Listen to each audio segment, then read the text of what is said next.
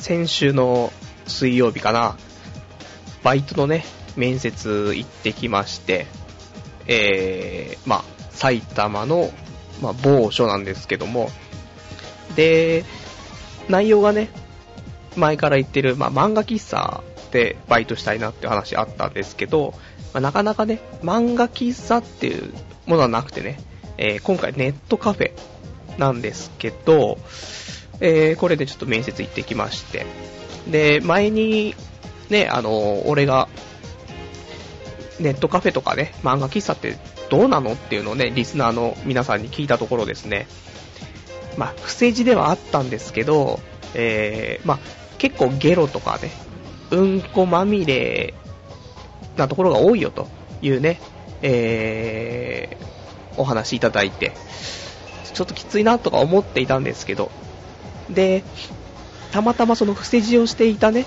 お店が募集していてね、でももうそこしか募集してなかったから、ちょっと行かざるを得ないということでね、ちょっと行ってきたんですけど、でね、えー、この間の水曜日で、えー、っとね、行ってきて、で、面接をして、で、大体、まあ、来週ぐらいに、じゃあ、あの、合格のね、合否の発表をしますね、つって、えー、言われたんですけども、だから、本当は、今日、うん、明日あたりか、明日の18時までには、だ26日で、26日の18時までに連絡がいかなかったら、あの、まあ、不採用だったと思ってくださいっていう風に言われてね、終わったんですけど。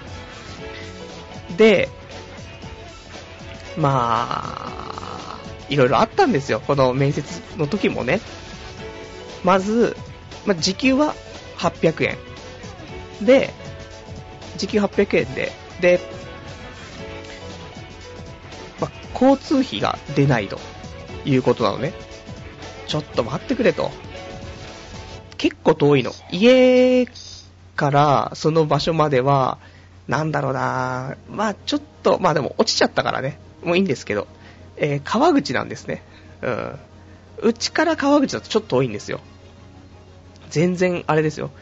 もう関東の人でもわかんないかもしれないけど、埼玉。本当に埼玉っ子しかわかんないと思うんですけど。まだ結局、どの辺かっつうと、えーと、川口は、あと一駅行ったら東京入っちゃうんですよ。だから本当に埼玉と東京の県境ぐらいのところなんですけど、それと、まあ、俺の埼玉の中枢のね、あたりに住んでますから、結構遠いと。で、時給800円なのに、交通費も出ねえのかと。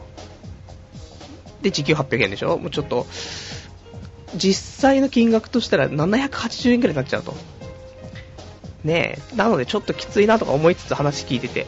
で、1日、まあ、6時間拘束で、30分休憩があるから5.5時間のね、あのー、仕事だよっつって。で、週何回入りたいとか考えてますか？って言うから、週5回入りたいって言ったら、え、うちで週5回とか入ったらすごいハードだよとか言われて、大丈夫とか言われたんだけど。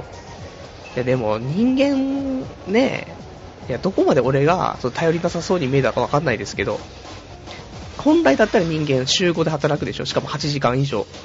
そこを、ね、週ね、5で5.5時間だったら何の問題もないはずなのに。まあそんな心配されつつね。で、まあ、帰るわけですよ。面接も無事終わってよろしくお願いします、つって。で、これはちょっとどうかななんて思いつつも、で、途中でね、帰り道にスロット屋さんがありまして、ね何かと出てくるんだよね。何かと目の前にスロット屋さんが出てくるんですけど、で、このスロット屋さんの目の前通ったら、なんかイベントをやってると。本日から、すごいリニューアルしましたと。もう勢いが違いますと。ね。うーん、ちょっと覗いていこうかな、つって。面接も終わったし、つってね。いつも面接が終わるとね、えー、スロットに行ってしまうというね、病気がちょっと最近発病してますけど、ちょっと覗くだけと思って。で、覗いたら、えー、いい台がね、1個空いてましてね、えー、もちろん、エヴァンゲリオンのね、新しいやつですけどもね、僕みたいなね、アニメオタクはね、エヴァンゲリオンとかそういうのしか座れませんから、エヴァンゲリオン座ったら、まあ、そっから何時間でしょう？4時間ぐらいかな。うん、あのー、打ってましてね。トータルでプラス3万円ぐらいになりましてね。もう、じゃあ、いいかなと思って。だって、3万円稼げちゃったから、そこで。ね、本当に短絡的な。まあ、3万円そこで稼げちゃってるから、無理にこのバイトする必要ないかなと思って。で、じゃあ俺もう、明日ね、バイト先連絡して、やっぱりちょっと交通費とかね、その辺の折り合いがつかないから、うん、ちょっと今回辞退しますと、連絡をしようかなと思って。で、次の日なって、夕方の3時ぐらいかな、あの、携帯の方にね、見知らぬ番号から連絡があってね。で、多分、市外局番から見るに、その川口の市外局番だったから、これはと思って、バイトの電話なのかしらと思ってね。だけど、これもう断る気満々だったから、その電話来ても出るに出れなくて。で、まあ、留守番電話にね、えー、吹き込まれてたから、それをね、えー、聞いたら、採用ですと。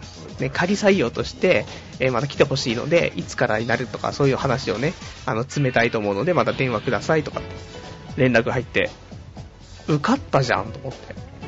受かったけども、と思ってね、断る気満々だったしな、つって。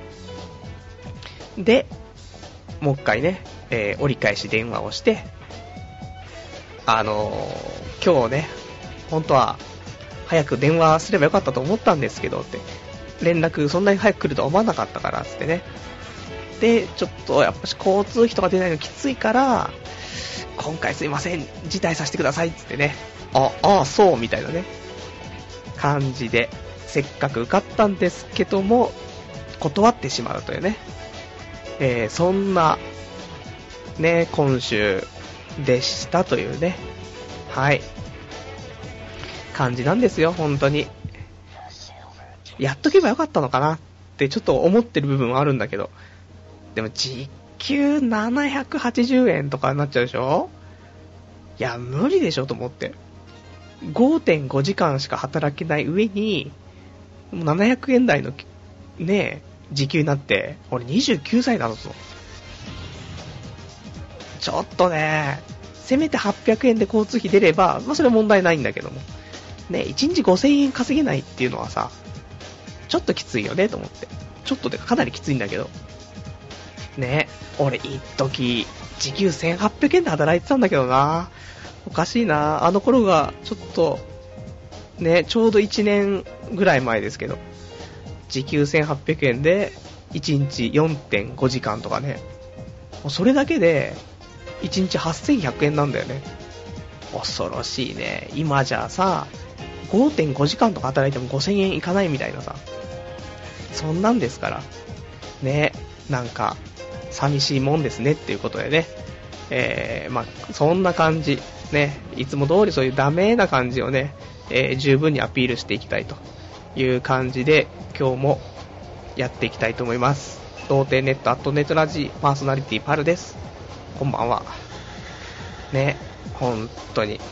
なんでね、ちょっとまあ、来週？来週というか明日？のね、また求人見て、でも、やっぱり近場？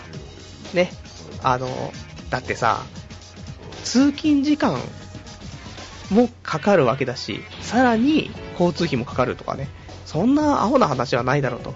せめて、まあ、近いところで交通費出ないんだったらね、また別だけど。だからまあ、交通費出るところか、交通費出ないんであれば近場かってことでね、ちょっとまた考えていきたいんですけど、まあ、できればね、静かなところがいいよね。まあ、漫画喫茶とか、本屋さんとか、そういうので働きたいなってちょっと思うんですけども、まあ、来週、来週にはまた決まってるんじゃないかな、仕事はね。うん。で、まあちょっとスロットね、まあ3万円買ってるし。で、あと、あれだね。ちょっとね、俺、風邪ひいちゃって。だからちょっと今日もしかしたら鼻声かもしれないんですけども。なんかね、風邪ひいちゃって調子が悪いんですよね。あの、熱とかはないんだけども、玉筋が伸びきってるっていう、まあ、あの、男性特有の症状。これね、多分ね、うんうんってうなずいてる人半分の、なんだそれはと。俺の体そういう風にならねえぞっていうのが半分だと思うんだけど、うなずいてくれる人もいるんだけどね、たまに理解してくれない人もね、いるんですけども。まあ、男性大体、熱とか体調悪くなると、玉筋が伸びるんだよね。うーん。わかった。うなずけないやつは大体玉筋が伸びきってんだろ通常で。で、俺みたいに、ちょっと、あの、縮こまってる系の人間は、こう弱った時に、チンコの皮が伸びると。多分こういうことだと思うんですけど。で、ちょっと今ね、チンコは伸びてる。ということで、まあ、これバロメーターなんですけども。だ多分風邪ひいてるんじゃないかなと思って。でもね、そうチンコ伸びきってることを忘れて、これもしかしたら花粉症の症状じゃねえかと思ってね。だから、これ全然風邪じゃないから大丈夫じゃねえと思って。あの、昨日かな。あの、またスロット行っちゃって。まあ、ねえ、えーと、まあ、行きますよ。だって家の近くに娯楽がないんで何も。目の前にコンビニがあるから、あの、水曜、木曜、金曜はコンビニで立ち読みするっていうね、あの、イベントがあるんですけど、それ以外はさ、ほんと何にもないのよ。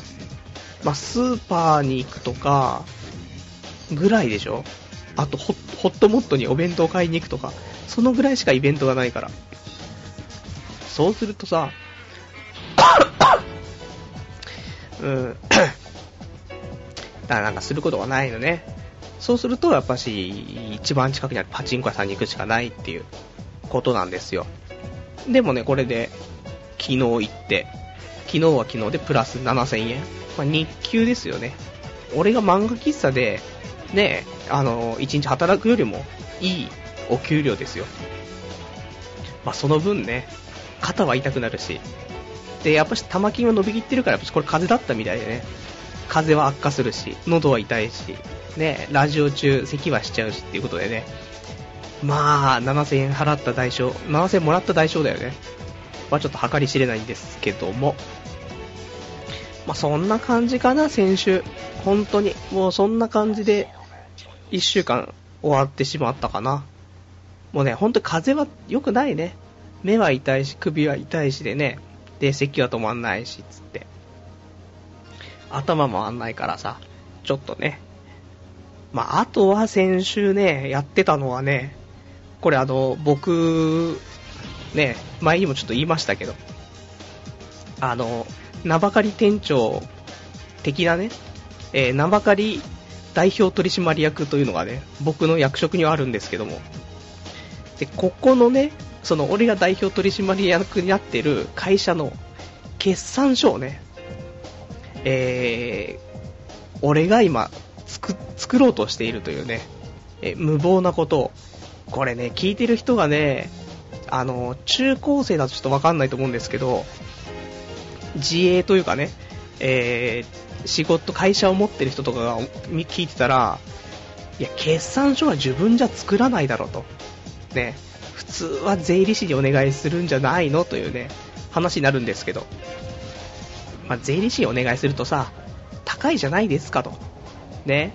で、うちのね、そういう、やってる会社的なところは、そんな取引も少ないから、取引も金額とかも全然少ないから、個人でできるんじゃねっていう話になって、で、ちょっと僕がやってみたんですけど、あのー、決算書っていうのは、えー、税理士にやってもらった方がいいですねっていうね、まあ、そういう結論なんですけどね、もうそ、多分ね、知恵熱、ね、あのー、無理だよ。俺も、簿記、日照じゃなくてね、全景簿記2級っての持ってるんですけど、いや、そんなん持ってても、わかんないって、決算書とか作るの。ね、ただに、ただその、入ってきた金額、出てきた金額だけをまとめて書けばいいんじゃないからね。ちょっと無理があったなーってね、まあちょっとやってますけどね、今月末までにね、申告書を出して、で、法人税を納めないといけないというね、ところ。全く意味がわかんないね。まあ、今終わって何割 ?7 割ぐらい？終わったのかな？ちょっと俺も自分でどんぐらい終わってるかわかんないんですけど。でもそんなんだよね。もうずっとここ1ヶ月ぐらい、決算書決算書って頭の中でぐるぐるしながら意味がわからないっつってね。そうなんです。本当に、あの、決算書もしかして自分でやろうかなとかって思ってる人いたら、絶対税理士に頼んだ方がいい。だって、その国家資格でしょ？税理士とか。そういうさ、国家資格的なものがないとできないことなんだ、やっぱし、普通に。ね、素人はちょっとね、手出さない方がいいぜっていう、そんなことが分かったね。うん。ちょっとそんな感じです。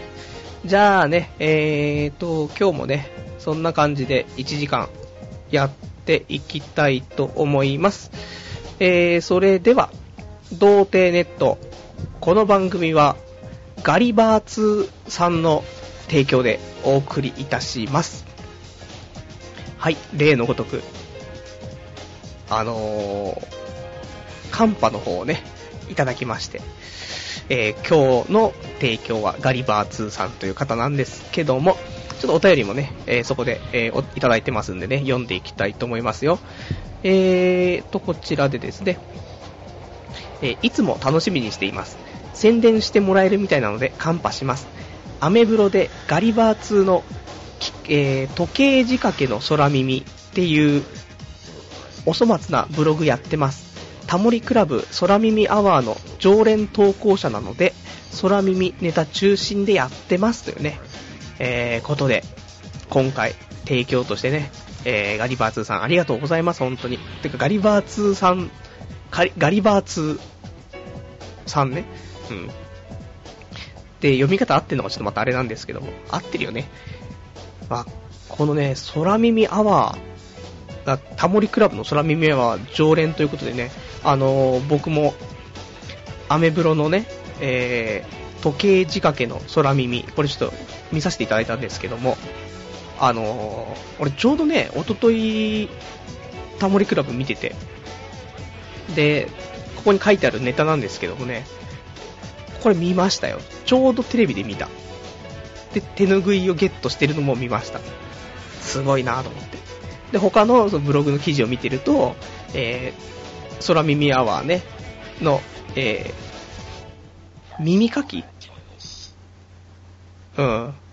とかね、あの写真が載ってたりとか、すごいなと思って、そんな常連、空耳アワー常連の人が、ねここを、このなんかかそ、いや、かそってはいないですよ。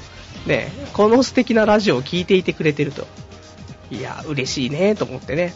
もうぜひ、ね、あのー、これからも、ね、聞いてください。俺も、俺も空耳アワーとかさ、投稿したいなと思うんですけど、何分俺も洋楽を聴かないんだよね。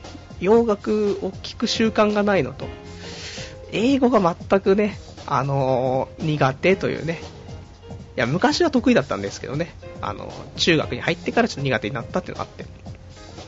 なのでね、もうちょっと僕の代わりにもね、頑張って、これからもタモリクラブを盛り上げていってもらうとね、嬉しいですよね、本当に。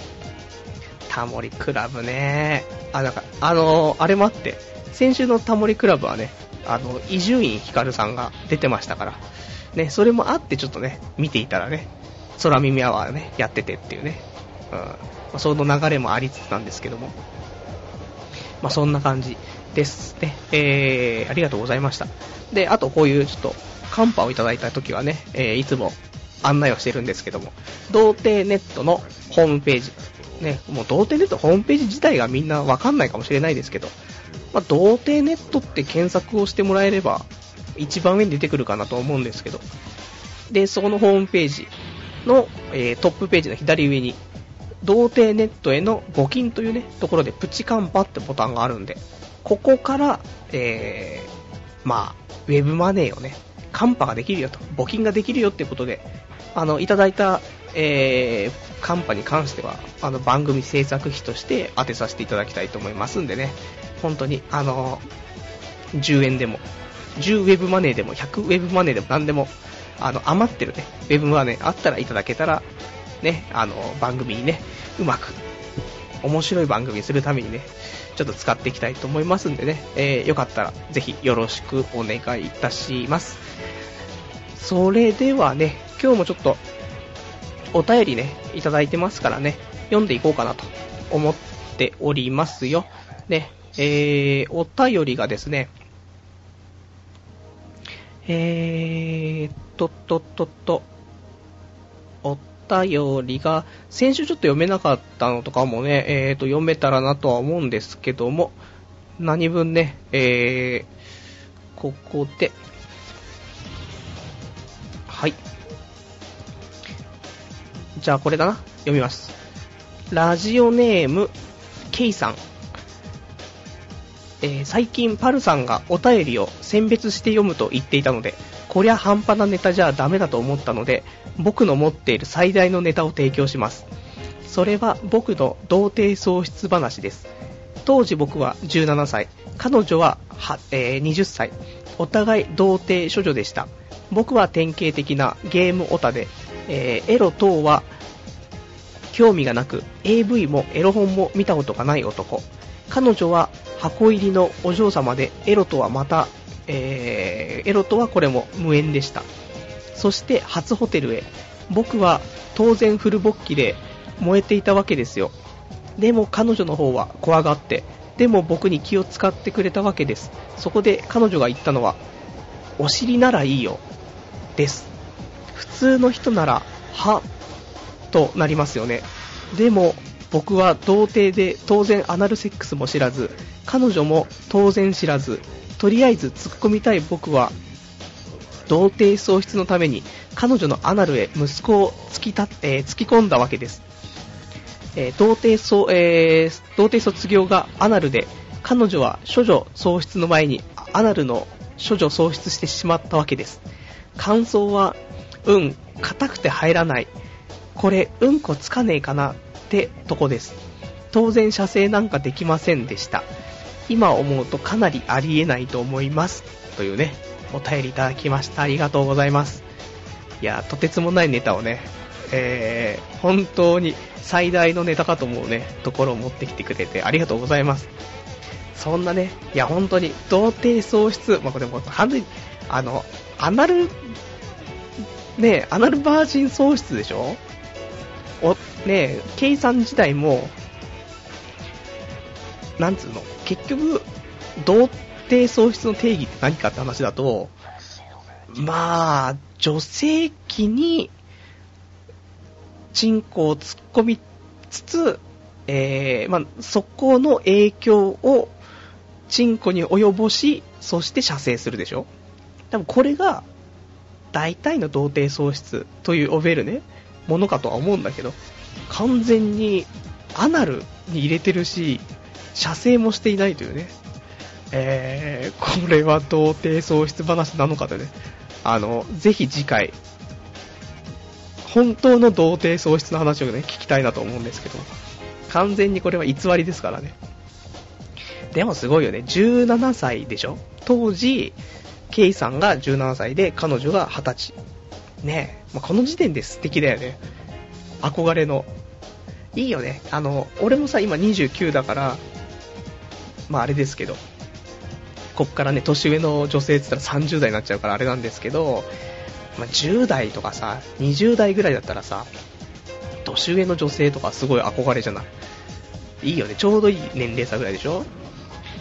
ねえ、でも17歳の時に、ねゲームオタクで AV とかエロ本も見たことがないというね。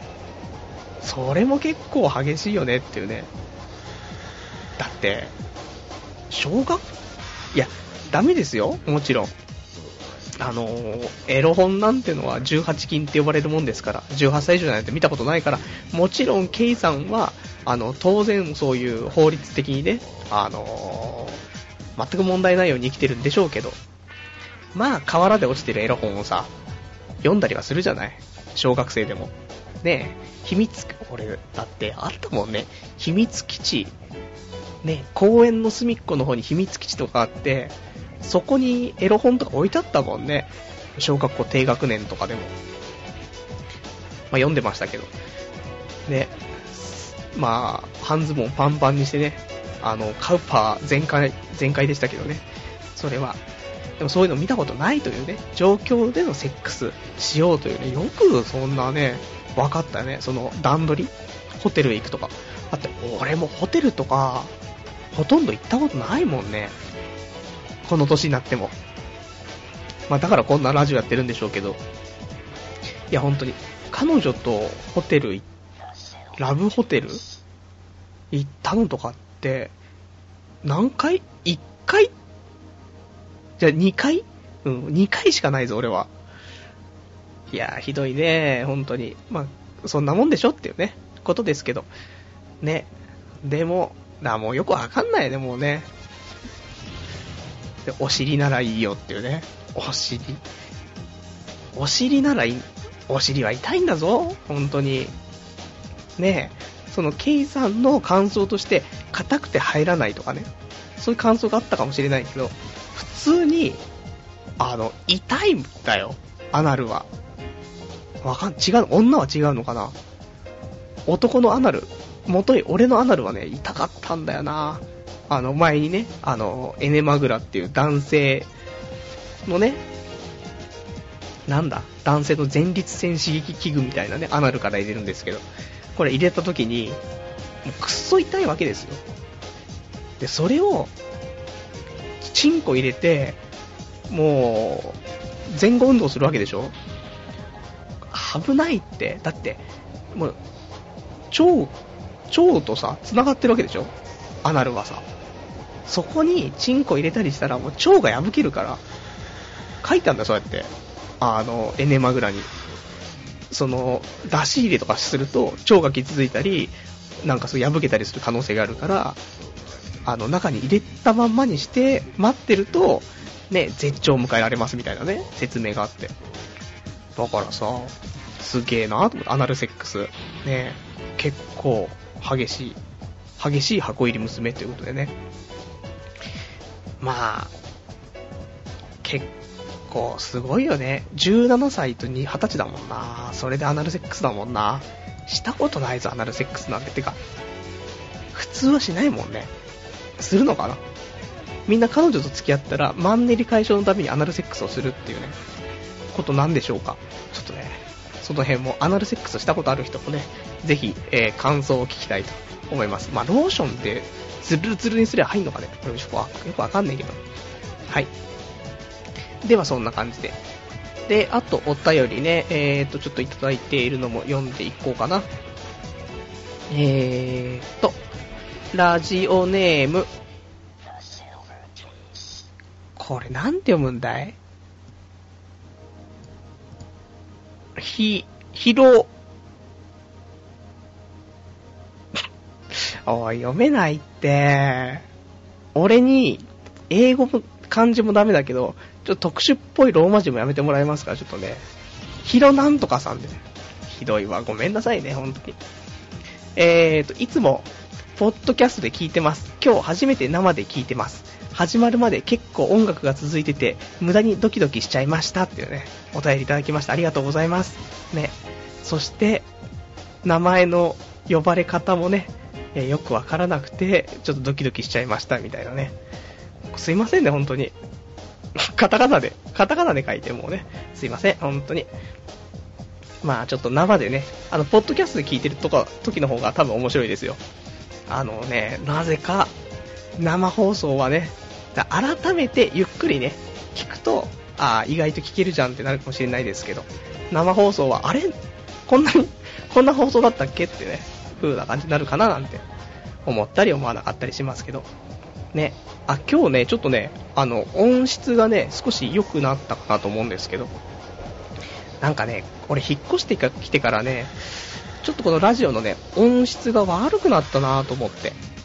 で、ちょっとね、今日いろいろとね、あのー、試したらね、治りましてね、あのー、引っ越す前と同じぐらいのね、音質になった。少しね、綺麗になったかなと思うんですけど、なんかね、あの、パソコンにつないで、マイクとかをね、パソコン、うーん、直接ね、パソコンとマイクをつないでるんじゃなくて、その間にね、あの、オーディオインターフェースっていうのをね、あの、中にかましてね、繋いでるんですけど、このオーディオインターフェースってやつが、まあちょっとね、斜めになってね、宙に浮いてたんですけど、これが悪かったらしい。それ少しノイズが入ったりとか、音が割れたりしてたらしいんですけど、これをちゃんとしたところに置いたらね、少し音が良くなったぜっていうところで、これでね、また、音質はいい状態で、あとはもう俺のトークでしょ？トーク次第で、まあ、人気が出るか出ないかってことでね。まあ、もうね、機材的にはもうやり尽くしてるからね。あとは何をしていけばいいんだっていうね、思っている、えー、今日この頃です。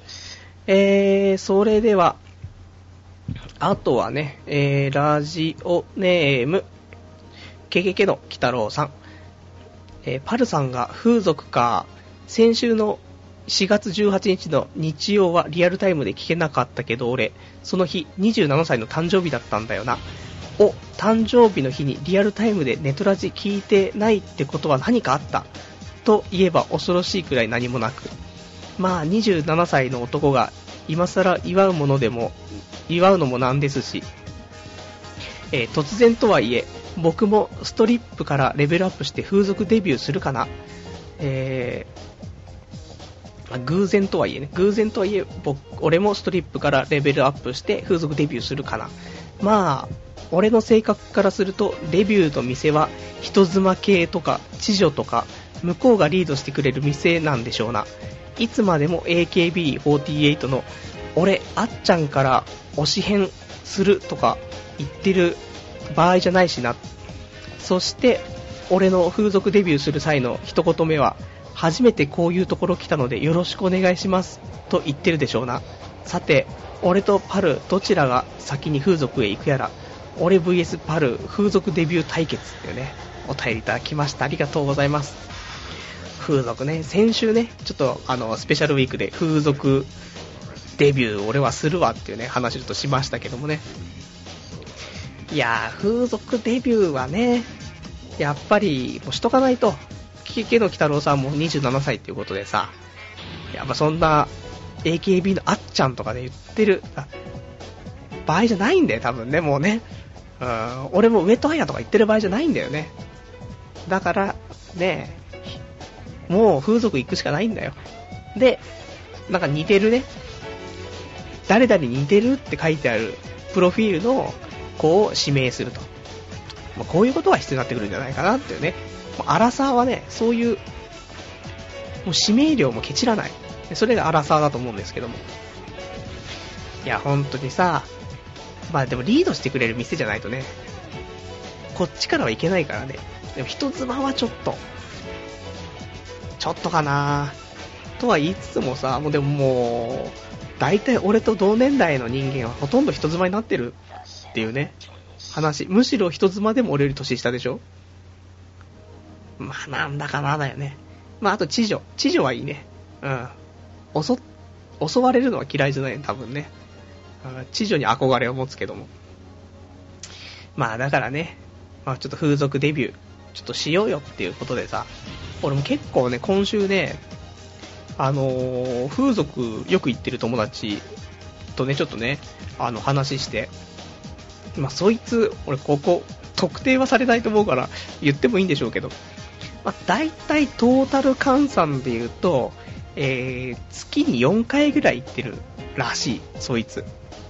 で、1回、まあ2万5千円ぐらいするらしいの。だから月10万円ぐらい風俗行ってるっていうね、えーと、ベテランがいるんですけど、まあこのベテランもね、ベテランって言うとかなり昔から行ってるってイメージがあるけど、ほんとここ、ここ数年の話らしいけどね。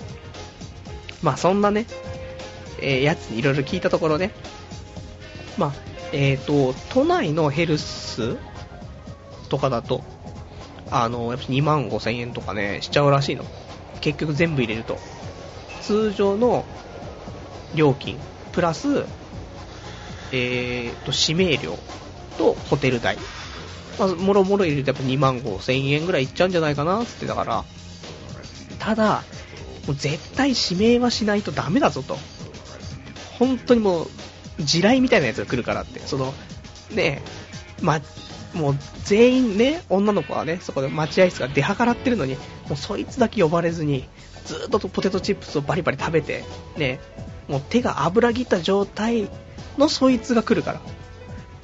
もうだからもう絶対にその子の指名料はケチっちゃいけないと。だからもうこれは確定。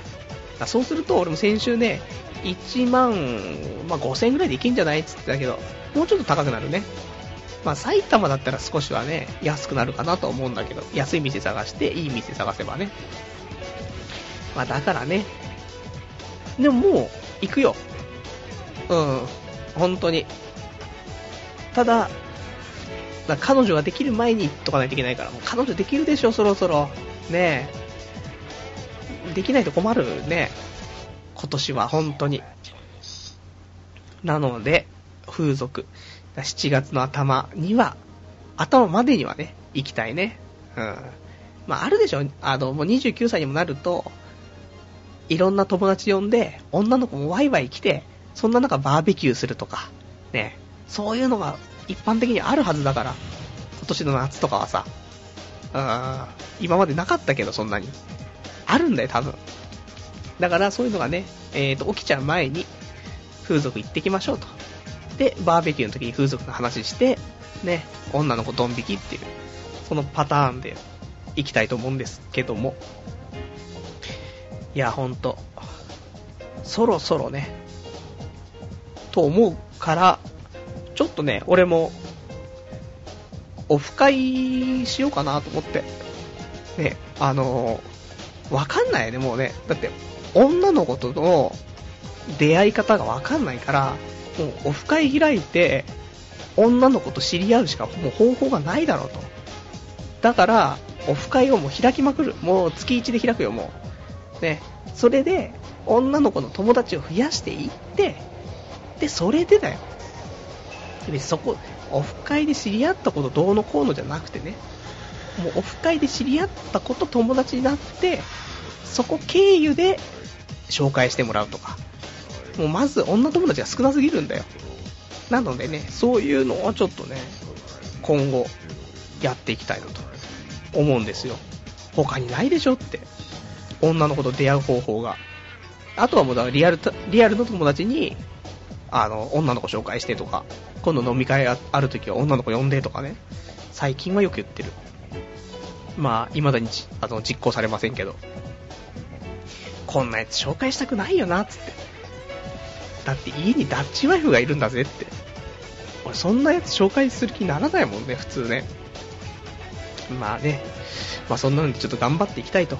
オフ会ね、まあ男しか集まらない気がしますけど、まあ5月末とかね、6月頭とか、そのぐらいにちょっとね、一回またやりたいなと、ちょっと思っているんでね、ぜひ、あのまあもちろん俺のバイトがいつ休みかとかそういうのも関わってくると思うんでね、えー、バイト決まったら計画立てようかなっていう感じですかね。もしくはバイトが決まんないから先にオフ会しちゃいましょうかねっていうね、ところですけど。まあ、そんな感じかな。はい。えー、それでは、またお便りいただいてます。ラジオネーム、えー、カオスさんですね。はい。えー、こんにちは、パルさん。書き込むの随分久しぶりな気がします。ところで最近、半芸のチョコットランドにハマってます。パルさんも一度やってみては、病みつきになりすぎて、無職を卒業できなくなるのでおすすめはしませんが、このラジオを聴いている人でチョコランやってる人いたら、えー、新参の俺に武器と金を恵んでください。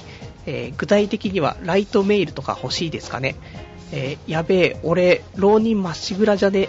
一日中チョコランやって、夜はアニメ、学校にいるときは机で寝る。はあ、なんとか、が、なんとか高校には行きたいです。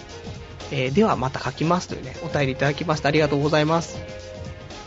ハンゲーね。これハンゲーってやってないんでね、ハンゲームでしょ。うん、なんかアカウント持ってるんだけどやってないんですけどね、チョコットランドってのがちょっと面白いというね、ことですよ。まあ、俺今やってるね、そういう、なんていうの、ネット絡みネット絡みのゲームは、なんだろう、えっ、ー、と、ミクシー、ミクシーにあるゲームなんだけど、なんだっけな。えっ、ー、とね、ちょっと待ってね。ミクシーにあるマイアプリで、えー、 Bejeweled Blitz。ね、 Bejeweled Blitz っていうゲームがあるんですけど、これめっちゃやってるんですよ。何かっつうと、なんか、宝石みたいなのを絵合わせして、まあ、消していこうっていうただのパズルゲームなんですけど、めっちゃやるんだよね。本当に。あのー、30分で20回やると、なんかコメントで、なんか30分で20回もやっちゃいましたねって、時間はどこ行ったんでしょうみたいなね、コメントが出るんですけど、その時間が本当にどっか行ったかわかんないぐらいの速さでね、あの毎日過ぎていくっていう、ちょこちょことね、あの、隙間時間にやってしまうと、1日3時間ぐらいで、このゲームをしてしまうんじゃないかという。俺もちょっと、最近まずいよねっていう。ぜひちょっとミクシーやっていて、マイアプリがあったら、 Bejeweled Blitz ね、ぜひやってみてください。俺おすすめ。おすすめっつうか、ちょっとね、あのー、電子麻薬的なね、ところがあるんでね、あの、中毒性がすごいあるんでね、正直ね、あのー、やんない方がいいかもしれないですね。時間がもったいないかもしれないですけど。そればっかりやっちゃうね。まあ、そんなんがある。あとはね、今やってるのが、ちょこちょこやってるのが、先週言ったっけな？あの、ペーパーマンっていうゲーム？なんだろう、FPS っていう、その、自分視点の、なんだろうね、ゲーム？なのかな？あの、有名なところだと、ヘイローとか、ヘイローとかそういうのがあの FPS っていうゲーム、ジャンルなんですけど、シミュレーションゲームとかそんな感じのね、何の略かは知りませんけど。で、ペーパーマンっていうゲームがパソコンでね、えっ、ー、と、無料のゲームであって、これをね、ちょっとやってて、あの、FPS をちょっとね、体感しておきたいなと思ってね、全然上手くならねえんだよね。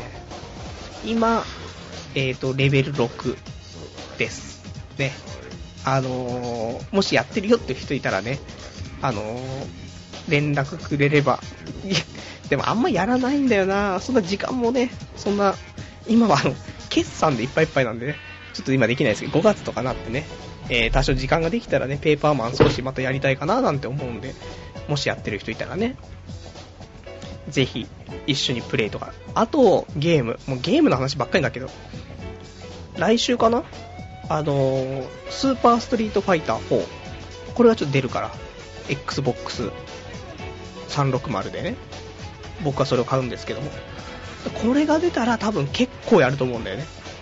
だから、いや、さすがに、ね、リスナーの人も、やってる人は何人かいるでしょっていうことでね、もしよかったら、あの、スーパーストリートファイター4、これね、えー、ぜひ対戦をしましょう。ね、大会したいね、えー、童貞ネット杯的な、ね、あの、僕、ガイル使いなんでね、ガイル、ガイル上手い人いないかな？教えてもらいたいんですけどね。まあ、そんな感じで来週からはちょっとスーパーストリートファイター4が僕の中では激アツということですね。はい。えー、じゃあ、あとお便りね、ラジオネーム、ケイさん。えー、さっきのね、その、まあ、ネットゲー、ショコットランドとかの、ね多分その絡みだと思うんですけども、FF11 出た当初からやり続けて、1年間トイレ、飯以外、一歩も動かなかった頃を思い出したっていうね、お便りいただきましてありがとうございます。いやー、ネットゲームはね、こうなっちゃうからね、あまりハマんない方がいいよっていう。それにしてもひどいじゃんっていうね。1年間トイレ、飯以外一歩も動かなかったっていうね。もうあれでしょ？トイレもペットボトルにしたぐらいの話でしょっていうね。やばいって。でもそのぐらい FF11 は面白かったよねって。まあ正直あると思うんだけど。ね FF14 期待しちゃってるでしょほんと。いや、本当に FF14 出たら俺も、でも働かないとさ、ねえ、食っていけないからね。なんか、あれでしょでも、FF の世界のお金を稼いで、それをリアルで売ってでしょ。現金化して生活とかね。まあ、可能かなと思うんでね。そうしたら別に俺も、職業なんですかって。うん。FF ですって。ね戦士ですって。職業なんですか？戦士です。特技なんですかって。うん。なんか、ガードしてみんなの盾になりますみたいな。そういう、なっちゃうけど。ねまあ、いいでしょ。一年。いい一年だったねっていうね、ことですね。えーとね、あとね、お便りもちょっと読みつつですけども、ほい。これかな？あ、すいません。えーと、あ、OK です。じゃあね、ちょっといろいろと、もう俺もわかんなくなってきてるけど、お便りね、もうお便り読むよ俺はもう。ラジオネームはみちんさん。えー、風俗ネタがとうとうコーナー化とは意外。えー、マットヘルス最高論の俺としては、他の風俗は眼中にない。金払ってまでヘコヘコ腰使うのだるすぎる。王道はマットに大の字で技を感じるのが一番だ。最後にシャワーですっきりでいいことずくめ。それと、中高生がリスナー層みたいなんで忠告しとくけど、オナニーで息子をあまりにもしごきまくると刺激になりすぎて普通に女でいけなくなるからほどほどに。例えば、天下のブラック系でしかいけなくなる。またはブラックでも刺激がないと感じる。俺も祈祷をしばらく、えー、祈祷を、しばくのに慣れすぎて、エッジより手こきスマートフィニッシュのマットヘルスしか眼中にない。彼女にマット技や風俗技等仕込めば、えー、ほどほどに快適ライフだ。技を確認するためにも風俗は利用価値があるという、えー、お便りいただきました。ありがとうございます。えー、マット、マットプレイですね。ね。最高、マットヘルス最高論があるから。まあ、ここはでマットヘルス、ぬるぬる、最高なのか？最高っていうね、ことを言うってことは、それだけのね、ものがあるんでしょうけど。ヘルヘルスなんですね。ヘルスかつ、マット。そっか。ローションプレイでしょ。最高なんだね。いやー、ぜひ試したいところですね。そう。もうほんとここ数ヶ月前の俺じゃ考えられない発言ですよ。ぜひ試してみたいもんですねとかね。もう絶対風俗なんていかねえっつったらね。まあ、そんな俺が風俗をちゃんとコーナー化したいというね、ところ考えてますから。えー、でも最高論がマットヘルスってことは俺もマットヘルスを一つの要素として取り組んだ方がいいのかなそこがね、ちょっと難しいですね。でもきちんとね、ちょっとあのー、7月の頭ぐらいまでには最高の風俗理論、ちょっと作り上げないといけないですから。でもヘルスに行くっていうのは確定ですね。ヘルスで、まあでもデリヘルになるよね。イメクラ、あ、イメクラのがいいな。僕はあの、コスプレとかね、あの、全裸の女性よりも、服を着ている女性の方が好きですからね。なんていうの半裸っていうのね、あの、着衣してる状態でね、の興奮するっていう。ダメでしょだって裸っていうのは、裸なんですよ。で、服着てるっていうのも服着てるんですよ。でも、服がはだけてるっていうのは、はだけてるんですよ。ここが一番興奮するところだねって。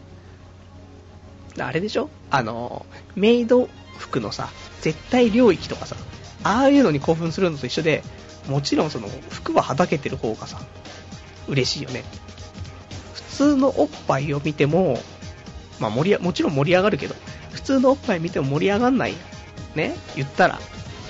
ただ、ね、その、服のね、なんだろう、服の胸元からおっぱいが見えると。ね、ちょっとかがんだりとかして、おっぱいの、服のね、中にあるおっぱいの谷間が見えるとか。こういうのがとてつもなく興奮するというところじゃないですか。なので、えー、イメクラにしよう。ね、イメクラもしくはデリヘルでコスプレ。ね、絶対何かコスチュームしてもらうというところをね、まず一つ条件として挙げていきたいと。あと、えっ、ー、と、ちょっとお便りの中ありました。オナニーで、ね、えっ、ー、と、しごきすぎると。普通の刺激ではね、あの、いけなくなってしまうぞっていう忠告ね。本当にこれはあります。あの、実際、あると思います。ね。実体験かどうかはまた別の話としてあると思いますね。なのでね、あの、程よく、優しくね、正しいオナニーしてあげてください。川オナニーとかも良くないですし、本当はね。あと、やっぱ強く握りすぎたりとかね、すると、あまり良くないよっていうことでね、なるべく、えー、正しいオナニー、正しいオナニーの仕方はね、正しいオナニーでググってもらうと一発かなと思うんで、それでちょっとやってもらわないとね、やっぱ刺激がね、弱すぎるんだよ、多分。あの、彼女の女性器が緩いとか、そういう問題ではなくて、普通に、あの、締め付けがね、人間の体の内部の締め付けじゃ多分ダメなんだよね。手の握力って考えちゃうと。だから、そんなね、あの、きついね、圧力じゃなくてもいけるようなね、チンコを用意しておくっていうのも男のマナーですから、ね。ちゃんと中高生のうちから正しいオナニー、ね、正しいオナニーは学校で教えてくれませんから、そういうのもね、ちゃんと、それはもう自己責任ってことでね、もしくはお父さんに教えてもらうか、ね、してもらってください。じゃあ、あとは、えーと、ラジオネーム、ね、えー、ラジオネームが、と、とっとっと、ラジオネームラジオさん。あんなに行かない宣言してたのに風俗に行く決心をするなんてやっぱり人間は性欲には勝てないんですかね。人間には食欲と性欲の欲求が脳の80%を占めていると聞いたことがあります。決意や努力でなんとかなるのは、えー、本能以外の行動だけなんですね。女の子が男と同じぐらい単純だったら世の中に童貞が存在しなくなるのにここ数日で色々なことがありすぎて迷走中です。一番の原因は好きな子が自分が所属していない部活のマネージャーになったことです。マネージャーになったということは、その部に好きなやつがいるんではないかという心配が大きいことです。僕、えー、俺は本当に中二病ですね、というね、お便りいただきました。ありがとうございます。いやー、ね、好きな子が他の部活のマネージャーね。ちょっと気になるね。まあそうだよね。わざわざマネージャーになる。だでも、野球とかだったらさ、甲子園連れてってとかさ、そういうのがあってマネージャーとかするでしょ？あと、なんだろうね、他にマネージャーする理由ってね。バスケット漫画のディアボーイズとかだと、ディアボーイズのね、マネージャーの女の子はさ、なんか自分がバスケ怪我しちゃって、で、できなくなって、マネージャーとかね、そういうのもありますから、まあ、その可能性あったのかな中学校の頃やっていた部活のマネージャー。いや、わかんないね。で、まあ、頑張ろう。むしろ、自分の部活にそのマネージャーを引き込むと。ね、スカウトするという感じで頑張ろうと、ね、いうところ。で、あとは、えー、人間は、ね、性欲に勝てないんですかね、ということで、ね、食欲と性欲が脳の80%を占めているというね。まあ、そうだろうね。食欲は絶対来るしね。腹減ったになるしね。で、性欲は絶対来るしね。オナニーしてってなるしね。まあ、むしろもっと多いかもしれませんね。90%ぐらいかもしれないですね、本当はね。でも、まあ、しょうがないよ。彼女できないんだし。ね。行かざるを得ないんですよ。ほんと。で、あと、女の子が男と同じぐらい単純だったら世の中に童貞が存在しなくなるのにって書いてあるけど、えーと、女の子はすごい単純だったとしても、あのー、そしたらイケメンとやるんで、ね、えーと、童貞は多分童貞のまま。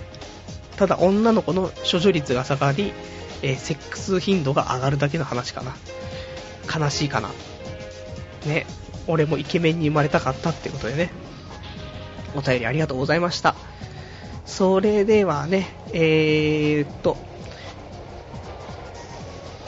他ね、俺今日ちょっとコーナー、コーナーもちょっとやろうかと思って、ちょっとまあ、お時間もないんで、コーナーはね、今日ちょっとやんない方向なんですけど、えー、ちょっとコーナーね、やろうかと思って、黒歴史からこんにちはでもやろうと思って、過去のね、日記を読んでいたらね、ちょうど10年前のね、4月の23日ぐらいに、えー、初めてホームページを作ったみたいでね、そんな日記が残ってましたっていうね、もうあれから10年経つんだなと思って、何したんだっつったら、何もしてねえなつって。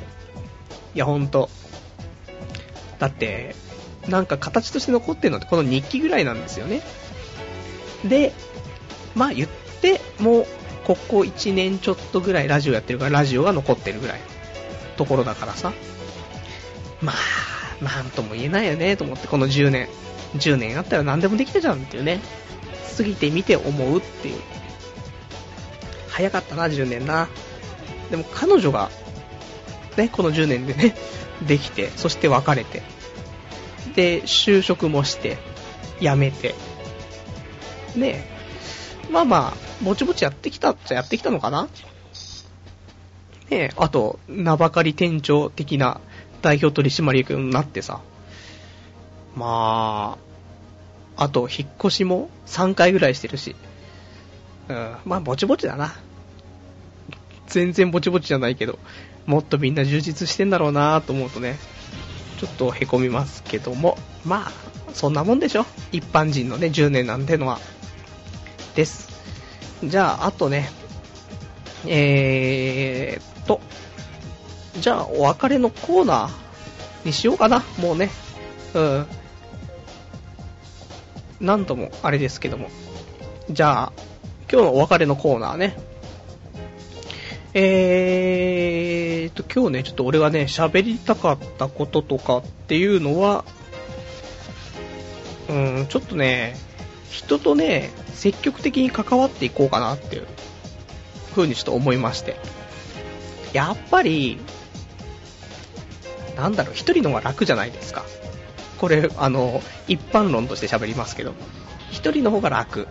で、一人の時間の方が楽しい。ね。で、人と一緒にいると、自分の好きなようにできないとか、その、なんだ、自分本位で動けないとかさ、そういうのいっぱいあるから、人といるとね、あのー、いろいろとしがらみがあるからね、めんどくせえと。その自分のその気分で動けねえと。いうのがあるから、あまり俺人とは積極的にはね、あの、関わろうとはしていかなかったんですけども、もうそれじゃいかんと。29歳、そろそろ30歳になって、で、何も広がらないと。思ってね、ちょっと積極的にね、人と関わっていこうかなと。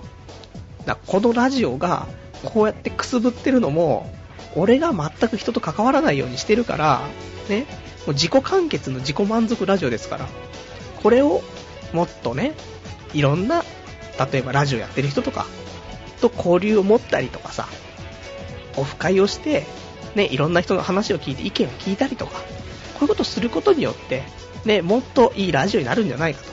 もっと認知度が上がるんじゃないかとね、うん、思ったんですけど、ただまあその認知度を上げてどうすんのっていうね、全く未来のビジョンは見えていないっていうね。でもまあ、そんな感じ。それもあってね、ちょっとオフ会しようかなって思ったりもしました。あとはね、えーと、そう、今週ね、ツイッター、俺まあツイッターやってるんですけども、多分まあ童貞ネットとかパルとかその辺で検索すれば出てくるんじゃないかと思うんですけど、まあ、ツイッターをやっていて、で、ツイッターの人がすごい増えたんだよね、今週。多分ね、70人ぐらいだったと思うんですけど、今週1週間で100人ぐらい増えてんだよね。なんだろうと思って。多分、俺の予想としては、なんかツイッター講習会みたいなのがあって、そこを受けた人が、なんかいろいろとね、えー、フォローを増やしているという。そんな感じじゃないかなと思うんですよね。だってインターネットそのネット通販業界のすごい有名な店長さんみたいな、経営者みたいな人からもフォローが来たりとか、もうかそうしたら完全に俺関係ないだろって。多分、その講習会では、まずフォローをしましょうと。ね、あの、当たり、もう関係なくね、もう周り関係なく、フォローしまくりましょうと。そしたらフォローが逆にされますと。そうしたら、なんかビジネス的にもね、人が増えるから、なんか一つの発言でもね、ビジネスにつながるようなことが増えますよっていうね、ことだと思うんで、もう手当たり次第ね、フォローを増やしてるんじゃないかと。その中の一部として、ね、俺にもそういうアプローチが来てると思うんだけど、そんな俺のね、発言、チンコとかうんことかそんなんばっかですから、ね、まあ、うんざりしてると、こいつじゃなかった。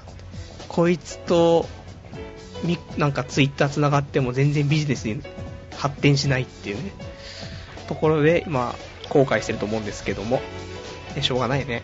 大体、童貞ネットとかって書いてるやつをフォローする自体がおかしい話なんですけども、じゃあ、あとね、えーと、ラジオネーム、えー、カオスさん。すいません、俺、おなりすぎてチンコ変形してた。これやばいですよね。お便りですけど、うん、やばいですね。どんぐらい変形してるかによりますけど、あのまあ、チンコの棒のね、先っぽの突起がね、えー、少し亀の頭みたくなってるような変形でしたらね、それデフォルトだから平気ですけど。まあ、あと、俺どっち向きかな俺左曲がりのダンディーなんですけど。まあ、この辺はあると思う。まっすぐっていう人間はいないと思うんだよね。何かしら、ちょっと曲がったりとかさ、すると思うんだけど。普通右利きだとね、右側に曲がっていくって話聞くんですけどね。俺ちょっと力入りすぎてんのか、右手でオナニーするけども、そなんていうの？もっとなんていうの？チンコを持って、左のももにつきそうなぐらい多分力入ってんだと思うんだよね。それで左曲がりになっちゃったんじゃないかなって思うんですけど。ね、ちゃんと、あの、強制してください。左に曲がってんだったら右に曲がるようにね。そういうオナニーをちょっとね、今後していって。で、えー、まあ、彼女とね、セックスをするときには、その変形を直してね、うん、望んでもらえるといいかななんて思います。あとは、えーと、お便り49番さん。オフ会に女連れてくと言ってダッチ連れて行くパル。お便りありがとうございます。だからもうそれもう入店拒否になっちゃうからね。でも、服を着せて持ってけばいいのいや、ダメだろ。ねえ、俺がオフ会でシークレットゲストで女の子連れてくから、つってね。ダッチワイフを両脇に抱えて。だってまあ、あの、今俺の部屋にいるダッチワイフはあの、穴開いてるから、多分ね、新宿とかでね、オフ会した時にね、電車、だやだよ、電車の中とか持ってきたくないしね。無理だ、無理、無理。ね、普通に話膨らまそうとしたけど、ちょっと無理があったね。やばいでしょ、服着てても。はい、脳みそいかれてるでしょ。うん、やばいね。車とかで移動だったらさ、店の前まで行けばまだセーフだけどさ。あ、でもいいのか。ダッチワイフだけにビニールだから、ちゃんとしぼませて、カバンの中に入れて持ってって、現場で先に入って待って、膨らまして待ってると。で、服着せて。いやー、きついわ。個室じゃないと無理だよ。個室、個室でもなんか、注文取りに来た店員さんびっくりするんだろう。ねえ。ちょっとやってみたいってね。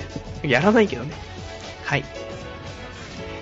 あとは、えー、ラジオネーム、ね、えー、じゃあこっち側読もうかな。ラジオネーム、ケイさん。えー、っとね、これちょっと先週いただいたお便りですね。えー、の件です。俺先々週、元カノがね、結婚するってことがね、決まったというね、話を聞いてちょっとショックを受けていたというね、話をした回があったんですけども、えー、お便り。前回の放送で元カノさんのこと聞かせてもらいました。僕も結構未練ありますので気持ちはわかります。元カノ結婚した時は、あー結婚しちゃったかーって感じです。きっとパルさんもこんな感じなのかな。まあ、女性と付き合おうと、えー、付き合うとお金がかかりますので、いなくてもいいかななんて。ちなみに僕はパルさんの一つ下ですが、アルバイト特に選びませんが、地方なのか、30個以上落ちたと思います。今はそういう時期なのかもしれないですね。えー、日雇いに関しては、行かない方がいいかと思いますよ。根性はつきますが、時給750円で、エレベーターのないマンションから冷蔵庫や机などを延々持ち運びは奴隷だと思いましたというね、お便りいただきました。ありがとうございます。ねまあちょっと元カノ、ああ、結婚しちゃったかーって感じだよね。まあちょっと未だに少しまだ引きずってはいない、引きずってはいないけど、ちょこっとね、えっ、ー、と、脳裏をよぎるときはありますけどもね。メールしようかなとかね、ちょっと思っちゃったりね。なんか、結婚するんだって、って、おめでとうっていうメールをしようかしまいかすごい悩んでいる、ここ1週間。さらっと行きたいんだけど、行けないっていうね。行こうかな。明日あたりしようかな、メールね。うわー、気持ち悪い俺。気持ち悪いよはい。で、えー、あとは、ね、えー、アルバイトね。まあ30個ぐらい落ちちゃってると。そういう時期なのかもね、本当にね。選んでないのにねっていうね。まあ俺は受かりましたけど。受かりましたけど断りましたけどっていうね。まあしょうがないよ。俺もうパチプロとして生きていくしかないからな、もうな。ね、本当に親にぶん殴られるんだろうなと思うんですけど。で、まあ日雇いはね、日雇い労働は辛いよ。俺も事務所移転のバイトとかしてたことありますけど、きついよね、本当にね。1ヶ月ぐらいで、今まで手とかすごい、なんていうの何にもしてない感じの手だったんだけども、1ヶ月ぐらいで手に血管がめっちゃ浮き出たからね。そのぐらい日雇いはつれ。ね、腰も痛めるし。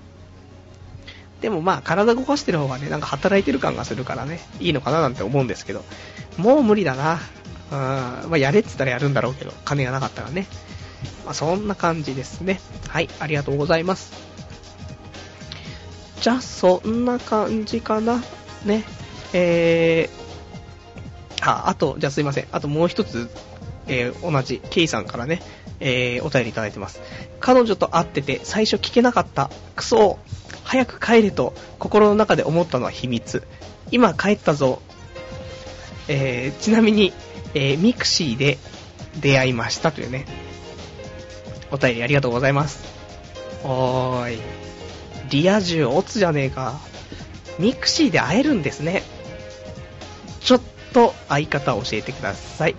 ね、ミクシーのオフ会にも俺はちょっと参加していこうと思う。もう、何、なりふり構ってらんないだろう。30までには絶対彼女作ってもうね、もう彼女とかさ、作ってもさ、どうしていいかわかんないもうね。デートとかさ、何デートって？さあ、みんななんか、デートして、夜、おしゃれな、ね、イタリアンとかフレンチとか食べてみたいな。夜は、ホテル行ってみたいでしょ？何それ？したことないよ。無理だろ、そんな。だって、できたとしても、ねえ、映画行って、で、近くにあった、どっか、飯屋入って、もしくは居酒屋入ってでしょ？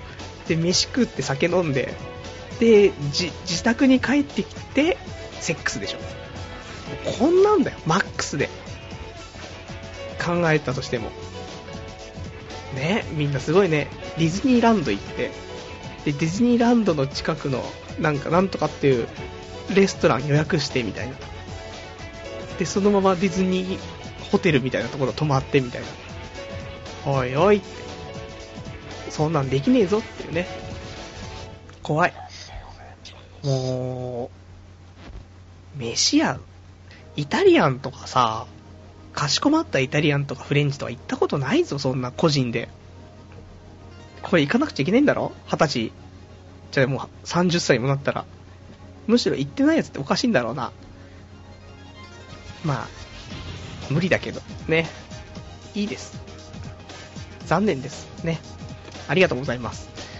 じゃあ、そんな感じですかね。うん。あ、あとじゃあ、最後にいいお便りが1個来てましたね。これ読んで終わりかな。ラジオネームガオガイガーさん。右曲がりの人は大成するらしいっすよ。えー、信長とかそうだったらしいっていうね。お便りありがとうございます。自信出てきたね。ああ、俺大成するわ。じゃ、右曲がりじゃねえよ、俺。俺左曲がりなんだもん、俺。ねえ、左曲がりはどうなる？逆？大敗する方が左曲がりですか？ちょっと頑張ろう。ねえ、手相と同様でさ、これも変えていけるでしょ？チンコの曲がり具合も。ねえ、の、てかどこの文献から信長が右曲がりだったとか見つけてきてんだかわかんないですけど、織田信成からですか？ねうちのご先祖様右曲がりだったらしいんですよってね。まあ、左曲がりの情報もお待ちしてますっていうことです。じゃあ、今日そんな感じかな ?1 時間ね。うん。あれ？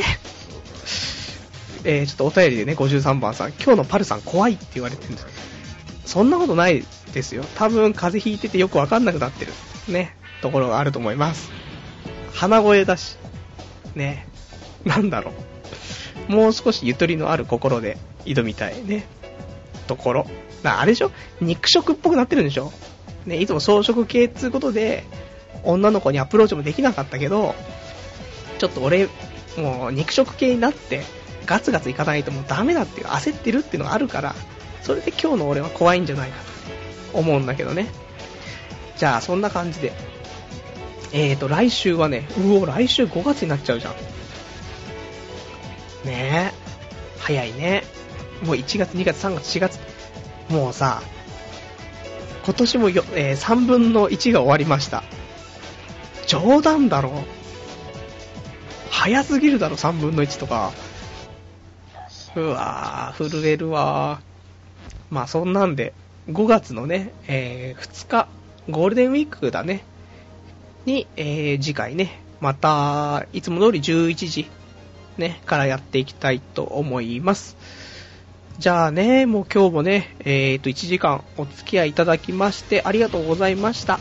じゃあまた来週お会いいたしましょう。さようなら。